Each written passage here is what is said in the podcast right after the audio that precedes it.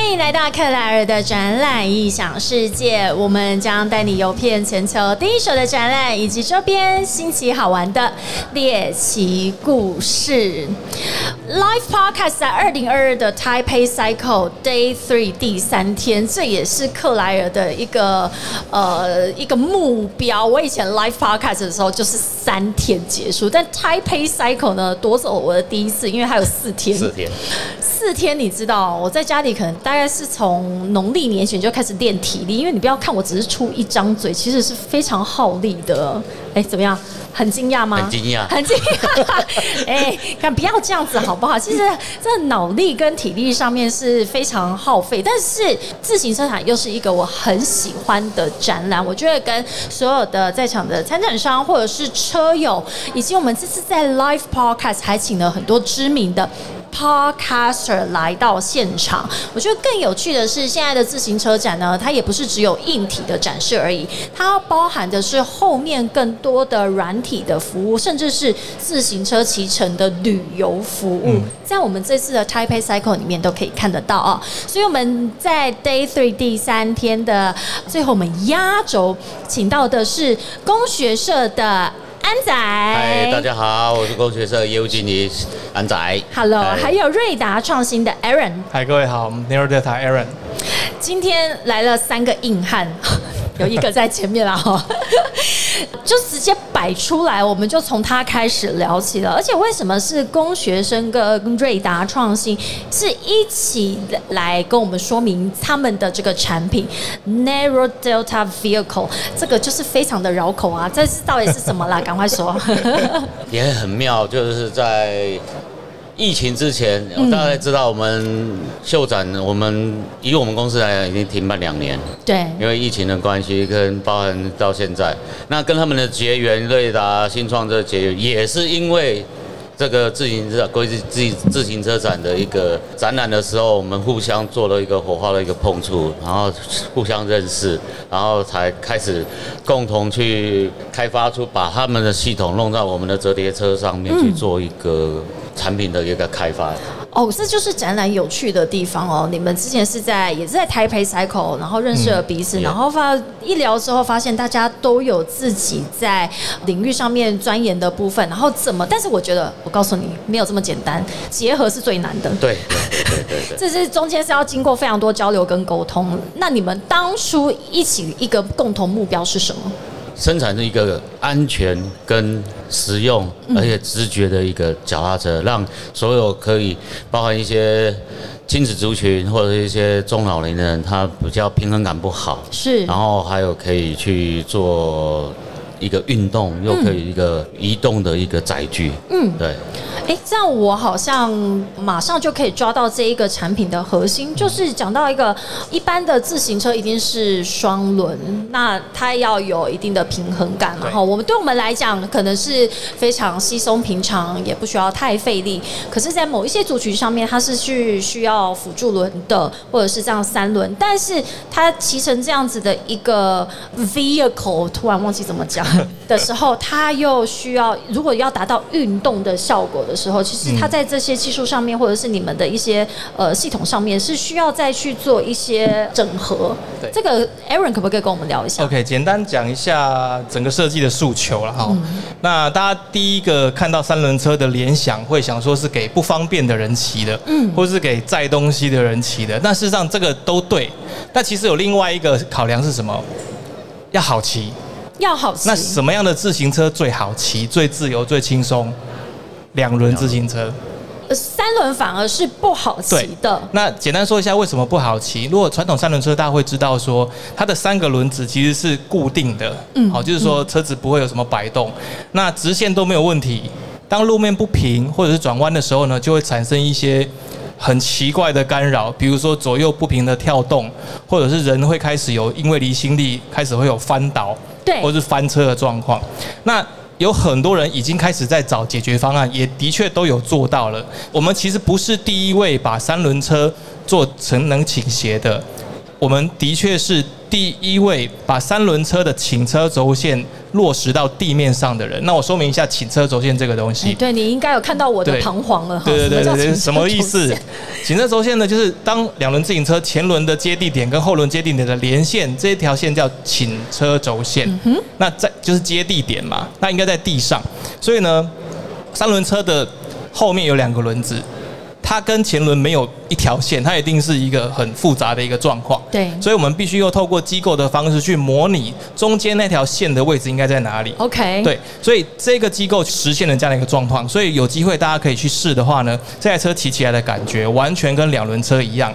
那减少了什么？两轮车的一些翻倒啊、侧滑、失控的疑虑，那也减少了三轮车会有这些离心力啊、不平衡啊、干扰的问题。所以呢，你会有三轮车的安全操控性，但是你会有两轮车的自由骑行的感受。那另外一个附加价值是什么？这辆车中间还控制了一个机构，就是让你从启程的出发点到终点的过程当中，不论你是慢或停或快，脚都不用放下来。好，这是一个相当便利的一个一个方式，所以很多人看到这个系统之后呢，会想要用在各种车种上面。那比如说工学社现在就就开始去想他们的客群是什么客群，想办法把它用在他们的车种上面，所以就会有这个结合。哎、这就是我下一个问题，我就想问说，所以 TA 到底是谁？你们当初是想要设定什么样子的族群，他会想要使用这个自行车？目标族群。我的目前的出街的目标族群来讲的话，是针对有两个市场，嗯，一个是亲子，还有一个宠物市场。哎、宠物 Yes，一般如果你宠物你要叫它坐到一般的平台的那个脚踏车上面的话是，晃来晃去，它会觉得它的不舒服，或者是说一些东西。好，那我们再来讲亲子市场啊，亲子可能是大家比较熟悉的。那一般像现在很多妈妈她要带小朋友去幼稚园。对，那如果我有一般亲子车、脚踏车的话，然后如果是放在那个上面做一个儿童安全座椅之之类的来讲的话，它坐到上面的时候，我们是用固定式的那个停车架，那它的稳定性不是那么的好。小朋友坐上去的时候，你可能还要去扶持他，或者说你会觉得怕他跌倒。有时候你可能要两个小宝宝哦，然后我扶上面一个，我另外要上去，我到底要顾这个还是顾那个手忙脚乱？对好，那我要在下车的时候，那个要准备要要出发的时候，我要把他拉下来的时候。又要花了一个力气，因为毕竟有些女生或者是有两个小朋友，我要弄下车的时候，要开始骑乘的时候，要花一些力气去把车架移动下来，啊到目的地的时候更是痛苦。嗯嗯，我要把他的手忙脚乱又，是手忙脚乱，要把车子要怕小朋友跌倒，然后我要把他扶起来，让他停稳之后让小朋友下车，我花掉的很多的时间跟不安全感很严重。那这台车就可以解决这个问题。我我一骑到那边，我很悠闲的，我不用去把车子抬起啊或干嘛，我就停好之后，我小朋友就轻轻松松、从从容容的就把它弄下来，再加上电动辅助，我骑起来我有运动到，又不会太累。我觉得刚刚讲到一个，我可以想象解决一个很大的痛点，就是脚不用踩地。对对。对，因为我一旦脚不用踩地去帮忙维持平衡的时候，我其实就可以多做很多事情，就不会手忙脚乱。对尤其这是为了保障这个小朋友的安全对啊，或者是毛小孩，对不对？哎对，你毛小孩，我反而比较在意毛小孩。哎，那所以我现在看下来的时候，我在想说，那小朋友要放在哪里？是后面这个平台上面吗？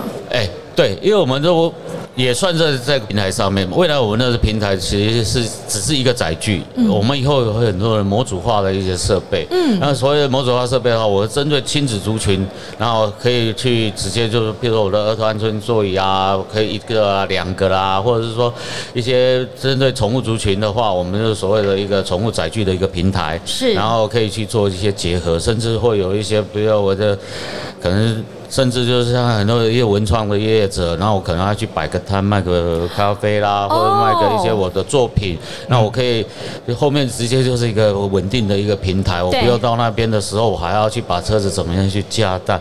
那还有一个就重点就是我的平轮载比较窄，它相对的我在市区跟你一些骑乘的路上来讲，我是符合所谓的一个两轮的一个法规的一个骑乘的车子，因为我们是在宽度是在五十公分，那六十公分以上才算三轮车，是不能随便在正常的道路上。学到新知识了，的确，它跟我以前想象中的三轮车比起来，就是它窄很多，窄很多。对，是。那所以这一次我们从这台 Narrow Delta Vehicle 聊起，然后我们再来聊聊当初工学社跟瑞达创新这边也是在。二零一九，二零一九的，也也就是上一次的台北 Cycle，然后因为中间有两年没有没有办法有实体展览，然后在那时候激荡出火花，然后就所以我们今年在二零二二看到这样子的一个成品。那我们分开讲一下，工学社是主要的核心服务，以及瑞达创新你们在做什么？当初大家这个火花，毕竟还是要先看到彼此的这个核心，才会想说我们来一起做些什么嘛。那个安仔，我们先从这边讲起。工学社他听到这个部分，很多人认为说，哎，乐器，哎，对，摩托车，雅马哈，然后一些都，啊，你们是不是日本公司？其实我们是道道地地的台湾公司，嗯，然后老板也是道道地地的台湾人。那一直以来，确实我们。听到这个品牌，基本上会跟摩托车先串联，也对，因为我们一开始的那个公司来讲，话也是在雅马哈的机车部门开始去做成立，然后当时是以制造摩托车的技术去做脚踏车，嗯，然后到后来我们开始把脚踏车部门再分开来，然后他们在变成独立的一个系统，然后我们开始去做脚踏车。那我们的车大家有名，大家一听到这个车，大家就是折叠车，T 三。啊大家唯一想到大概是这个。其实我们有做很多的车子包含登山车还有一些东西甚至进阶到所谓的三轮车跟一些电助车电动车这些之类的我们都开始在在接触。那也有一个就是说我们校长我们老板，我们常常叫他校长。校长。校长为什么叫校长？因为好丢讲共建。丢唔知，因为我们真的有一个学校叫，在一九九九年的时候，我们有成立一个公那个单车安全学校。嗯，哎，安安全学校。单车安全学校，就是为什么我们的那个，因为我们校长非常注重我们脚踏车的一个安全骑乘。是。所以我我们设计好的脚踏车，但你不会正确的使用的话，那相对的你可能。没有办法达到效果，所以说我们有做了很多的单车安全教育的一些推广，嗯，然后一些那个课程，然后去教你怎么骑脚踏车，怎么正确的转弯，怎么正确的刹车，啊，怎么去规划你的行程的一些课程。那二零零九年的时候，我们又成立了一个中华民国单车安全协会，是，然后开始进入校园的一些推广。啊，甚至在我们去年，我们这在公司做了一个 KHS 单车安全体验馆，把我们的学校真正落实在我们的工厂。所以，我们工厂那边有一个单车安全体验馆，然后里面有很多的设施，让来参观的朋友来体验，说我们怎么样去。正确的骑脚踏车，怎么正确的刹车，可以安全的刹车，安全的转弯，转弯的原理是什么？然后那边都有很好的一些体验设施可以去。有没有发现我一直在偷笑？我就想说，那我到底怎么长大的？从来没有人教过我，没有学就会。真的没有，也不是这样说，因为大家应该从小我们没有被灌输这样子的资讯。但是其实安全的骑乘真的很重要，这也是我们其实，在 Live Podcast 里面，我们希望有更多这样子的一个交流哦，不是只是来看一。一些硬体或零组件或乘车，而是你在使用上面以及人车之间的安全这些资讯。诶，老实说，我们我是没有接受过，然后，但我觉得工学社在致力于这一块上面，其实是对整个台湾的骑乘环境是很重要的一个教育的一个传递。耶，没错，因为我们在办活动、办骑乘这一些东西，去骑乘的时候，因为我们自己也要去。骑脚踏车去看了解我们的车的特性跟一些问题，然后在当中的时候就发现了，开始带活动就发现，其实很多人觉得我会骑脚踏车，所谓会骑脚踏车，你只是会让脚踏车移动，就是我。那路上有很多的状况，包含转弯、刹车，刹车又还有分上坡、下坡。好，这些东西的模式，你的刹车模式是什么？可以怎么样是在最安全的情况下可以停下来？你刹车应该先刹前，先刹后，还是怎么样？很多人并不是正确的，所以说在发现说很多活动的时候，你就会有很多。不好的事情发就会有一些生。突发状况。然后这不好的发生的时候，我们就研究什么原因？哦，原来是有很多的教育，很多的呢观念上在这些东西啊，他没有去注重，没有被人家去做推广。所以说，相对的，就是说，我们希望把这种东西去推广，让大家能。不管是骑我们品牌也好，骑别人品牌也好，然后有正确的观念的话，会减少很多的一些不必要的一些损失跟危险。呀我觉我觉得这个非常的必要哦，因为我每天身为一个 U Bike 的使用者，我发现我常常在跟人车争道，争对对对对然后遇到突发状况，我第一个就是尖叫啊，没有什么 刹车，我怎么知道他先刹车？我就全部刹，然后再加尖叫，让人家知道我要经过了哦。我要经过，对对对。哎对，所以我觉得这样子的从小的教育或者是全民的教育是非常非常必要的，所以工学社也一直致力于在这一块。对对对。那 Aaron 呢？瑞达创新是一个什么样的公司？呃，我们我们比较像是一个 studio house，就是一种创新，然后找 idea 做开发，然后提供不同的业界的 solution 这样子。好，那以这个案子来讲的话，呃，其实它的一个起源是来自于呃一个在美国的博士，他想要发明一些实用的东西，然后回到台湾，对台湾的业界有所贡献，这样子。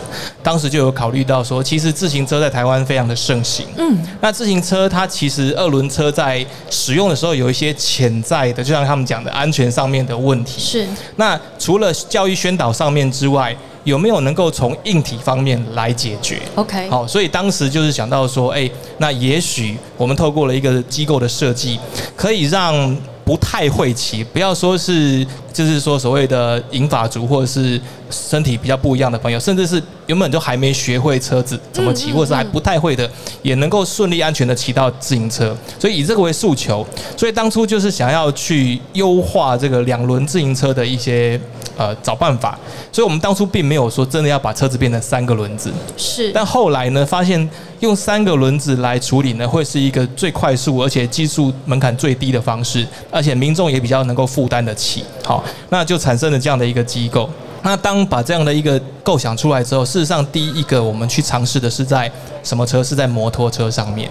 所以这、哦这个东西，其实我们在摩托车上面已经做了相当多的实验，已经在这个几乎是在要进入市场的一个临门一脚。所以在一个相当的成熟度的情况之下，我们把它先尝试的应用在自行车。那没想到它的这个进入的这个时程呢，可以缩短很多，实现化、量产化。嗯那可以，而且更快让民众用到的这个时间会缩短很多。对所以我们就开始参加了自行车展。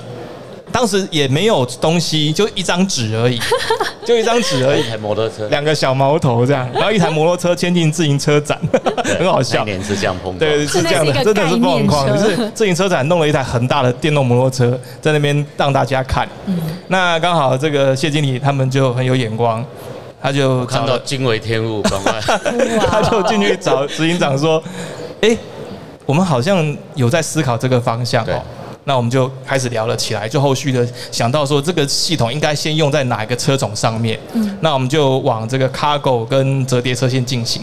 那其实刚刚除了前面的这个介绍之外，我觉得有一个让我觉得加分的地方，就是工学社把他们的强项折叠对也应用在这上面。是所以事后如果有机会的话，大家可以看一下我们折叠之后真正的一个这个体积。好，所以除了便利、安全，还有亲子宠物之外，它还多了一个收纳方便的一个加分题在这里。收纳很重要哎非。常重要，因为三轮车大家很多人不愿意买，因为那么大台，现在看到这个算小台了啦。三轮车它算小台了对，你可能还不是很愿意去买它，因为我要放哪里？哎呀，我？占了我一台汽车的车位。它占了我大概一个衣柜的车的位置。在台北，我可能为了它，我还要再租一个车位。对啊，那哦这一台我们完全解决的问题，甚至我折起来的时候，我可以进电梯，我放到家里，我只要在家里的衣柜的角落，我就可以做一个摆放，然后可以做一个折叠后的一个移动，这些我们都有考量到。我们在设计这个东西，是在站在一个使用者，我是使用者，我可能会碰到一个问题，我们怎么去解决这些的问题，去做思考。所以我们很喜欢跟他们做一些脑力的激荡跟碰撞，在当中其实我们可以天马行空想到一些东西，其实在这边东西其实还可以想到很多的概念，以后的东西会出现这样。我自己想象，因为我还没有真的试乘过，可是有看过你们 demo，、啊它是不是在骑的时候也可以让一开始还不会骑双轮的人，他会学着怎么去做重心转移？呃，没有错，没有错。呃，我们其实中间有个控制的一个机关哈、嗯让还不会骑两轮的人。像在学车一样，嗯让它变成是三个轮子固定的骑。那等它能够在三轮骑乘的时候呢，自己的重量跟平衡感不用再去依靠在车上的时候再，解除。就解除。他这时候不自觉的自己已经在两轮模式，车子开始会偏摆，他也没有感觉。哦，也没有。这时候你再让他去骑传统两轮车，他就会骑了。就会骑了。这一个是无痛学习的过程。哎对，所以它真的有非常多的功能性。除了说原本是设定一个 TA，但是它也是可以作为一个过渡在学习双轮的这个载体，这样。嗯，最后我们来聊一下哦，因为我们暌违两年的这个台北自行车展，然后刚刚安仔跟 Aaron 分享了说他们的认识，然后到今天的这个成品出来，在这边其实也是透过展览。嗯，对，那这两天没有展览，然后这一次又回到了这个台北自行车展，心情怎么样？心情很复杂。复杂，我最喜欢听复杂的怎么样，酸甜苦辣都来说。其实今年这样看起来展览，其实对我们厂商来讲的人潮跟国外的，其实这个叫国际展览。那相对的，我们是用广爱疫情。还是要赶快的去解除，然后让所有都去回归化。那看现在的一线数据来讲，应该已经朝向这个方向。绝对是的那相对的，这就是我们两年的准备，已经开始慢慢的要步入轨道。那相对我们的期许就是说，把赶快在趁这个时候，是我们开始在可以去做研发、可以去走准备的时候，然后等这个一开始的时候，我们就可以往前冲，爆发，爆发。要爆发，我们要等着爆发。其实这两年，无论是不是自行车产业，或者是台湾的非常多的产业，我觉得都蓄势待发。大家也都没有被疫情打到，然后继续的去做创新的研发，也嗯因此今天可以看到这样子的一些成果。哎，我忘了它啦，真的真的变成那个好像那个麦克风架，都差点忘了太容易大家都有他麦克被风隐藏。它是这一次你们也是呃一个非常亮点的一个产品，它是打气筒。哎，对，大家就觉得哎，可以学习我们做打气筒。嗯，其实我们就是刚刚讲的，因为我们在使用上对，碰到了问题，那我们要怎么去解决问题？就像我们常常要打气，然后常常打气的时候说会，为生命打气吗？呃，对，对对为生活打气，我也很需要。大家一起打气，对对对对对。因为我们碰到这脚踏车常会打气，打气的时候我们碰到很多问题，因为现在市售的很多的打气筒，碰到的就是说我们比如说美式、法式。脚踏车规格大概有两种，一个美式跟法式，嗯，然后做转接，然后可能要做转换头啊，有现在有很多所谓的聪明头，一个头我都弄上去，它是靠所谓的橡皮式夹紧破紧式，那相对它要需要很大的力量，哦，OK，它才有办法去把它那个牙咬住，OK，啊相对我在弄的时候，可能那搬的那个力量会很大，那没有办法做所谓的一个很轻松的去把它去抓住它，然后再去做打气。你知道我我你刚刚在讲的那一个搬的，我就想说，我们女生这个指甲也没有办法对搬动它，对对没办法指甲会坏掉。包括像我们男生有时候又要搬的时候，过力量过猛的时候，你才搬搬过去，哎手一滑，刚好上面可能现在有碟盘，有一些钢丝在，我们一撞手就受伤可能会受伤的哎，这我们以前常常碰到，那开始我们在思考。说这样怎么样让它结合可以很轻松？有有一些的结很轻松的，但是碰到一个问题，像碰到一些小的轮子，那可能它是往上拉的时候，我可能没办法去结合，所以我们就开始去开发一个九十度，然后可以轻松的一个结合，按一个按钮放上去之后就可以卡准卡住了。然后待会有机会的话，我会再跟各位做示范。那只要用过这个，包含像很多现在我们的一些业者。车店一看到这个，哇，终于出现这个神物，真的解决了这解个决了他们很多的痛点，常常的的一些痛点。那还有相对很多人说啊，我外面汽车加油站有打气筒，摩托车店有打气筒，但很多我们的。脚踏车，尤其跑车，还有一些脚踏车，因为它都是属于高，它都要达到八十到一百磅左右。那汽车的一般的汽车打气它很快没错，但它没有把它打到你标准胎压，嗯哼相对你的轮胎的磨耗会比较哦快。，OK，很多没错，它要保，但是它不是达到你的标准胎压。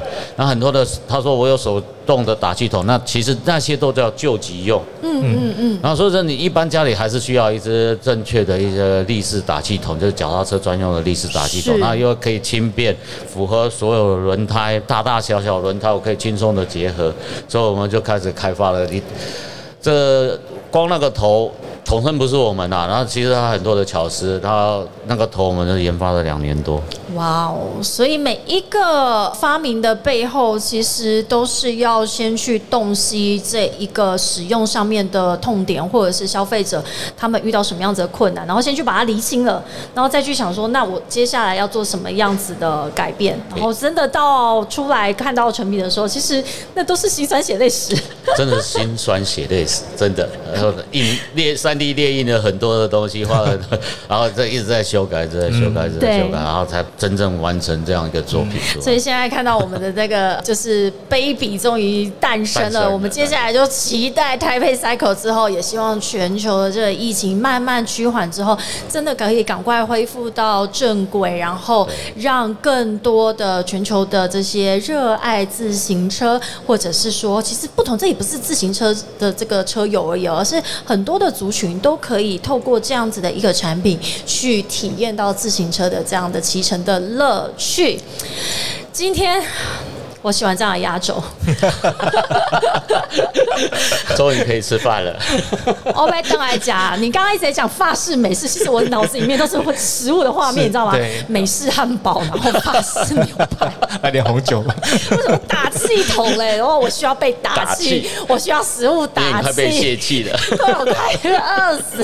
我再次谢谢工学社的安仔跟瑞达创新的 Aaron 来到克莱尔的展览异想世界二零二二台北 Cycle Day Three，我们的压轴来跟我们呃说明这么棒的一个产品。最后呢，我们待会会可以在现场来试乘一下，或者是我们来体验一下这个打气筒跟这个骑乘的乐趣。再一次感谢两位，希望你们来到这边玩的开心。谢谢谢谢谢谢谢，我们明天见喽，拜拜拜。